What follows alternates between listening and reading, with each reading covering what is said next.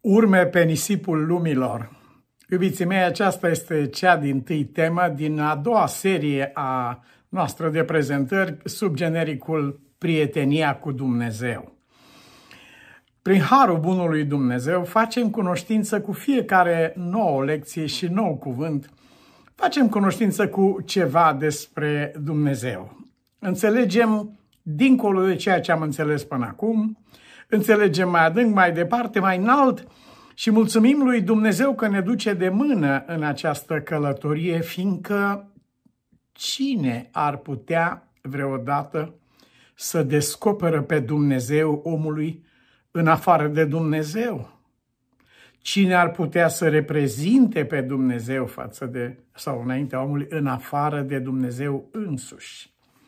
Noi toți suntem pali de imagini, îngeri, oameni, natură, tot ce în jurul nostru. Dar ca să reprezinți pe Dumnezeu, acest lucru nu-l poate face decât Dumnezeu. Un om poate reprezenta un alt om sau o țară, o națiune. Un înger uh, poate să reprezinte lumea îngerilor și alte asemănătoare lucruri, dar în ce privește pe Dumnezeu, pe Dumnezeu nu-l poate reprezenta decât Dumnezeu. Astfel că în prima noastră lecție de pregătire eh, pentru prietenia cu Dumnezeu, în prima noastră lecție învățăm eh, sub genericul acesta urme pe nisipul lumilor, învățăm despre importanța eh, atenției pe care trebuie să o acordăm lucrurilor din jurul nostru, învățăm ce să citim în natură, în viață, în scripturi, în experiența noastră, în istoria lumii. Ce să citim în toate aceste lucruri care se întâmplă în jurul nostru? Astfel că cel mai frumos moment din filmul Robinson Crusoe este acela în care el vede că pe insula unde se considera singur și izolat și pe care o considera o insulă pustie, odată îi se taie respirația când vede niște urme înseamnă că nu sunt singur, înseamnă că în jurul meu sunt oameni. De aici se naște întâlnirea lui cu băștinașul numit Vineri, pentru că a fost găsit într-o zi de vineri. Astăzi, cu ajutorul lui Dumnezeu, vom căuta aceste urme pe nisip, care sunt urmele pașilor lui Dumnezeu și care sunt um, imprimate în nisipul lumilor. Nu poți să te miști în acest univers indiferent unde va ajunge cineva și indiferent ce va face, fără să poți vedea sistem, organizare, știință, informație la tot pasul. Progresul pe care l-a făcut știința în ultimii ani a fost de neimaginat. În generația noastră a fost pentru totdeauna zdrobit mitul acesta al eternității materiei sau eternității timpului, eternității sau uh, nelimitării spațiului.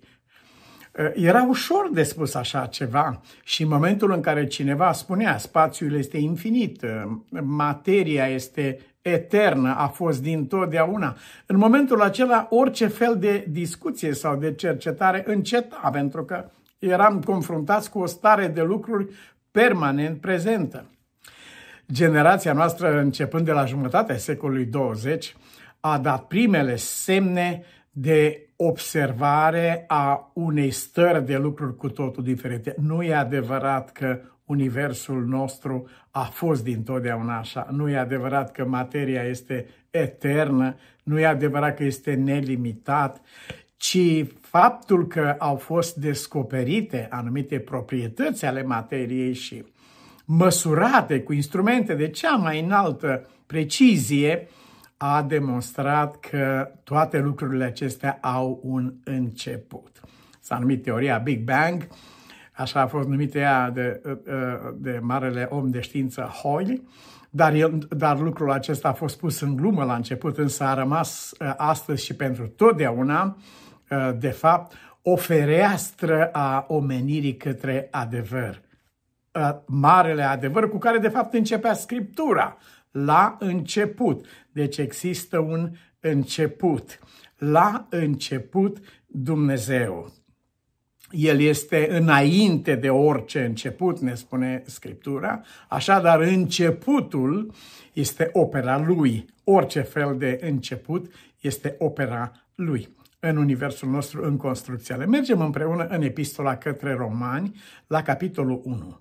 Și aici vom observa un tablou care nu diferă cu nimic de cel al generației noastre și în mod sigur nu diferă de tabloul generațiilor dinainte de scrierea epistolei către romani. El ține practic nu de știință, nu de religie, nu de cultură, el ține de înclinația sufletului omenesc în relația lui cu Dumnezeu. Ce vede el în legătură cu Dumnezeu? Cum îl vede el pe Dumnezeu? Cum se comportă el cu Dumnezeu? Cum răspunde el acestui lucru? Este o lege care, așa cum spuneam, nu poate fi negată nicăieri în acest univers al lui Dumnezeu și de-a lungul eternității. Totdeauna va rămâne aceeași lege și anume, orice efect are o cauză. Există o cauză în spatele oricărui efect. Aș dori să începem cuvântul lui Dumnezeu cu, cel, cu versetul 18, unde spune mânia lui Dumnezeu. Cuvântul mânie eh, nu trebuie înțeles în sensul de enervare, pentru că Biblia condamnă acest lucru. A te înfuria pe cineva și oamenii în furia lor au făcut rău. Mântuitorul numește mânia sau înfurierea aceasta crimă. Dumnezeu nu e părtaș la așa ceva. Oriunde veți citi cuvântul mânia lui Dumnezeu, Dumnezeu s-a aprins de mânie, el trebuie privit din perspectiva suferinței și a durerii pe care o trăiește un părinte în, confruntat cu suferința copilului lui. Acest lucru îi produce lui această mânie sfântă, această suferință, această durere a sufletului. Acesta este sensul, singurul sens care se poate aplica lui Dumnezeu în raport cu Scriptura. Altfel facem din Dumnezeu o ființă care trebuie să se stăpânească în fața furiei. După aceea o să avem nevoie de cineva care să vină și să-l calmeze ca să nu facă rău. Aceste lucruri deja ne-au aruncat în afara credinței în Dumnezeu, în păgânism, în idolatrie. Ne păzim de lucrul acesta pentru că Mântuitorul nostru a prezentat pe Tatăl cu totul și cu totul diferit. Lucrul acesta se descoperă din cer, suferința lui Dumnezeu, împotriva oricărei necinstiri a lui Dumnezeu. Necinstiri, lipsă de respect. Cu alte cuvinte, de ce? Nu ca o ofensă personală, ci ca o cauză a suferinței omului. Un copil care uh, nu ascultă de părintele lui. Copilul acesta își face rău singur și părintele suferă. Suferă, se supără în adâncul sufletului lui pentru faptul că acest copil, acest copil își face rău. Nu ia ca un lucru personal, o, oh, e lipsă de respect față de mine. Nu, ci este cauza suferinței vor fi consecințe ale acestei hotărâri la care nu te gândești astăzi în momentul acesta. Împotriva oricărei necinstiri, orice lipsă de respect față de cuvântul lui Dumnezeu se transformă în suferință și în moarte pentru noi. De aceea, cuvântul lui Dumnezeu ne-a chemat și ne cheamă pe noi, onorează pe Dumnezeu, cinstește pe Dumnezeu ca să, pentru tine, ca viața ta să fie frumoasă, să fii sănătos, să ai o familie bună, să fii binecuvântat. Acestea sunt roadele cinstirii lui Dumnezeu. Și legea aceasta a cerului este fantastică. În Samuel, bunul Dumnezeu spune, voi cinsti pe cel ce mă cinstește, adică cine onorează pe Dumnezeu, cine respectă pe Dumnezeu, cine respectă adevărul despre Dumnezeu, își face bine propriului său suflet. La aceasta suntem noi chemați. Nu e pentru avantajul nimănui. Dumnezeu nu are nevoie de munca nimănui, de darurile cuiva sau ă, așa îl descrie Pavel către atenieni. Dumnezeu nu este asemenea lemnului sau pietrei idolilor. De asemenea, Dumnezeu nu are trebuință să fie slujit de mâini omenești ca și când aduce lipsă de ceva, să-i trebuie ceva. Nu există așa ceva. Tot ce ne cheamă Dumnezeu pe noi este pentru fericirea și să facem și să trăim, este pentru fericirea și binecuvântarea sufletului nostru și împotriva oricărei nelegiuiri a oamenilor care înnădușă adevărul în nelegiuirea lor. Este posibil ca privind urmele pe nisip ale creației, în creația lui Dumnezeu, pre, fie în cosmos, în spațiu, acum au fost trimis telescopul Webb, înainte au fost alte instrumente, sateliți uh, uh, care merg de-a lungul și de-a latul și filmează și uh, trimit imagini de neimaginat. Personal urmăresc aceste lucruri cu sufletul la gură. Toate aceste lucruri dau o mărturie despre inteligența lui Dumnezeu care este în spatele organizării și preciziei de ceasornic atomic cu care funcționează Universul lui Dumnezeu. Uh, tendința noastră ca oameni, tendința omului mândru, cum o să-l descoperim aici, este să înnădușe, să năbușe acest adevăr, să-l astupe ermetic, să nu iasă la suprafață, uh, datorită nelegiuirii sau păcatului. Există o clasă de oameni care se numesc atei, adică ei nu cred în Dumnezeu. Ce este aceasta? Pe aceasta nu este decât un fel de dorință a unui ar dori un om să nu existe Dumnezeu. De ce? Ca să poată trăi în păcat și în nelegiuire. Ce bine i-ar face aceasta? I-ar distruge corpul înainte de vreme, ar muri în tinerețea lui sau cu uh, puterile minții și ale corpului neinvestite și neconsumate. Nu ar fi niciun fel de binecuvântare în lucrul acesta. Ei înnădușă în nelegiuirea lor. În versetul 19, Biblia vorbește absolut deschis, Roman capitolul 1, versetul 19. Tot ce se poate cunoaște, pentru că sunt lucruri care nu se pot cunoaște, trebuie să înțelegem limitele noastre aici.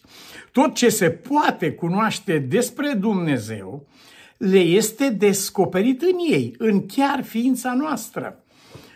A fost multe secole, milenii de adâncă întunecime, dar mulțumim lui Dumnezeu a răsărit lumina o așa tehnică, o așa tehnologie ca aceea produsă în generația noastră și care urmează să fie produsă mai departe și rafinată, specializată, a făcut ca omul să pătrundă în, în ce privește propria lui ființă în domenii de neimaginat. Astfel că pe vremea lui Darwin uh, celula era considerată un fel de gelatină. Era tot ce se vedea sub microscop. Un fel de gelatină care au spus ei că ar fi uh, țopăit așa afară din mare cumva. I-au dat și nume fel de fel. În vremea noastră, microscopul electronic și instrumente de tehnologie atât de înaltă au demonstrat că nu e vorba de gelatină, ci e vorba de fapt de o uzină este organizată, există transport acolo, există conducte, există informație uh, stocată la nivelul celulei. Oamenii au rămas încremeniți literalmente, le este descoperit în ei, spune cuvântul lui Dumnezeu, și anume le-a fost arătat de Dumnezeu toate descoperirile acestea științifice asupra sistemului nervos, asupra celulei umane, asupra funcțiilor organelor, asupra psihologiei omului, a legăturile dintre, uh, dintre fizic și psihic și reacțiile și tot ce se întâmplă în ființa noastră, uh, o cercetare care este în continuă dezvoltare și cei care știu carte spun că este de-abia la început. Suntem ca un copil, cum spunea Marele Newton, ca un copil sunt pe malul oceanului, zvârlu cu pietricele în ocean, dar oceanul adevărului se întinde înaintea ochilor mei nesfârșit. Așa suntem noi acum. Le este descoperit în ei. Care om ar putea descoperi un așa mecanism cu miliarde de celule? Fiecare celulă este o uzină conectate între ele, care lucrează împreună, care produc secretă, au, anumit, au proprietăți de neimaginat. Care minte de om ar putea spune vreodată că așa ceva este produsul întâmplării? S-a întâmplat lucrul acesta. Uh, îmi este greu să numesc pe cineva nebun, așa cum spune Biblia, nebunul zice în inima lui nu este Dumnezeu, zice s-a făcut singur. Uh, mi este greu să-i spun altcuiva așa ceva, dar în ce mă privește, uh, chiar aș fi nebun dacă văzând toate aceste lucruri, aș nega pe Dumnezeu. Acestea sunt urmele lui pe nisipul lumilor, ori încotro te uiți viteza corpurilor cerești, sincronizarea lor, mișcarea lor, tot ce se întâmplă în universul acesta, temperaturile, presiunile, legăturile magnetice, sunt uimitoare, absolut uimitoare. Toate acestea, așa cum frumos spune psalmul, cerurile văstesc slava lui Dumnezeu, ne vorbesc despre Dumnezeu, urmele lui Dumnezeu pe nisipul lumilor, al cerurilor. Le este descoperit în ei. Am văzut în ființa noastră aceste lucruri. Genomul uman a fost uh, uh, mapped, zice în engleză, uh, a fost explorat și clasificat și trans, arătat, deschis, proiectat, sintetizat în generația noastră și s-a dovedit că sunt în jur de 3,4 miliarde de informații care se găsesc în genomul uman. Ele sunt acolo. Și cea mai de neimaginat descoperire a descoperirilor a constat în faptul că acest corp al nostru și construcția primei celule a ființei noastre nu a putut să aibă loc înainte să fi fost tot planul deja stabilit. Cele 3,4 miliarde de informații erau la locul lor. Și fiecare celulă a fost construită conform acestui plan care exista deja. Și nu se, uh, ideea aceasta a evoluției a căzut în, în uh, disgrație în ultimul timp. Oamenii, uh, unii se rușinează, ies pe ușa din dos. Nu, uh, va fi greu să ne așteptăm că vor ieși în față unii oameni și se vor spovedi, spunând că au înșelat omenirea cu ceea ce au spus. Nu stă în picioare. Creația nu este ceva progresiv de la simplu la complex, ci creația lui Dumnezeu s-a dovedit a fi de la total, de la planul total al creației, apoi a fost executat până la cea din urmă celulă. Este exact ordinea inversă. Nu există o ființă rațională care văzând acest plan uh, al ființei umane, văzând informația aceasta în orice celulă, nu există o ființă rațională care să poată spune că așa ceva este produsul unei întâmplări. Uh, acest lucru este afirmat într-adevăr, dar din motive morale, sau mai degrabă imorale, uh, din partea uh, oamenilor ca noi, care avem această înclinație, care nădușe adevărul în nelegiuirea lor de un fel sau altul. Le-a fost arătat de Dumnezeu însușirile nevăzute ale lui, acesta e versetul 20, Roman, capitolul 1. Însușirile nevăzute ale lui, puterea lui veșnică, dumnezeirea lui, se văd lămurit, clar, lămurit, nu e nicio confuzie, se văd lămurit de la facerea lumii când te uiți cu atenție la ele în lucrurile făcute de el Uh, nu poate nimeni să nege organizarea materiei și uh, uh, forțele magnetice care țin electronii și protonii și neutrinii și nucleele și toate le țin în această reprezentare a Universului la o scară minimală, cum, cum este a fost numit atom, dar atomul s-a dovedit a fi un complex la rândul lui și tot ceea ce găsim în el la ora aceasta, mâine cu alte instrumente se va dovedi a fi un alt complex. Și acolo avem de face cu o altă uzină în, în lumea cea fără viață. În adevăr, însușirile nevăzute ale lui și puterea lui veșnică și Dumnezeirea lui se văd lămurit de la facerea lumii când te uiți cu atenție la ele în lucrurile făcute de el, așa că nu se pot dezvinovăți nu se pot dezvinovăți. Adică sunt oameni care au adus scuze. Bertrand Russell spune, dacă te întreabă Dumnezeu de ce n-ai crezut, îi spun, nu mi-ai dat destule dovezi. Nu mi-ai dat destule dovezi. Nu, no, nu se pot dezvinovăți. Vă asigur, omul acesta care a spus că are un răspuns pregătit pentru așa ceva, nu va avea niciun argument. Mântuitorul Iisus spune în ziua aceea nu mă veți mai întreba nimic. Tot, toate lucrurile se vor dovedi că au fost clare în mod lămurit, scrie Scriptura. Fiindcă, măcar că au cunoscut pe Dumnezeu și au dat seama că nu se poate întâmpla, nu poate să fie așa ceva din întâmplare, din nimic, nu există așa ceva, măcar că au cunoscut pe Dumnezeu, nu l-au proslăvit, nici nu i-au mulțumit, ci s-au dedat la gândiri de șarte și inima lor fără pricepere s-a întunecat. De aceea ne-a chemat Dumnezeu să studiem lumea, să studiem natura, să privim în propria noastră viață, ca să nu ni se întunece mintea. Îndată ce un om își ia ochii de la Dumnezeu, de la creația lui Dumnezeu, de la experiența vieții lui, începe să îi se întunece mintea. Aceasta vrea să evite Dumnezeu în viața noastră, pentru aceasta suferă el când vede că un om apucă pe drumul acesta întunecat. Mândria, sau mândrit că sunt deștepți, înțelepți, oameni de știință, fel și fel, atei sau ă, politicieni sau oameni cu economie care au negat existența lui Dumnezeu, sau cum a spus un mare suferind, nu, nu, nu mai e nevoie de Dumnezeu, este, este ceva de dat la gunoiul istoriei sau fălică sunt înțelepți și-au nebunit. De aceasta vroia să-i păzească Dumnezeu, să nu nebunească. Orice ființă umană care ajunge să se închine la sine, care ajunge să se vadă pe sine ca fiind Dumnezeu, așa scrie în versetul 23, au schimbat slava Dumnezeului nemuritor într-o icoană care seamănă cu omul muritor. De, alții cu diverse creaturi, cu păsări dobitoace și așa mai departe. Urmarea, Dumnezeu i-a lăsat pradă necurăției să urmeze poftele inimilor lor. Uh, dacă drumul prezentat de Dumnezeu s-a părut uh, greu sau s-a părut de nedorit, atunci El a lăsat pe om să urmeze pe căile alese de inima lui, așa că își necinstesc singur trupurile, fiindcă au schimbat în minciună adevărul lui Dumnezeu și au slujit și s-au închinat făpturii omului, creației, în locul Creatorului, care este binecuvântat în veci.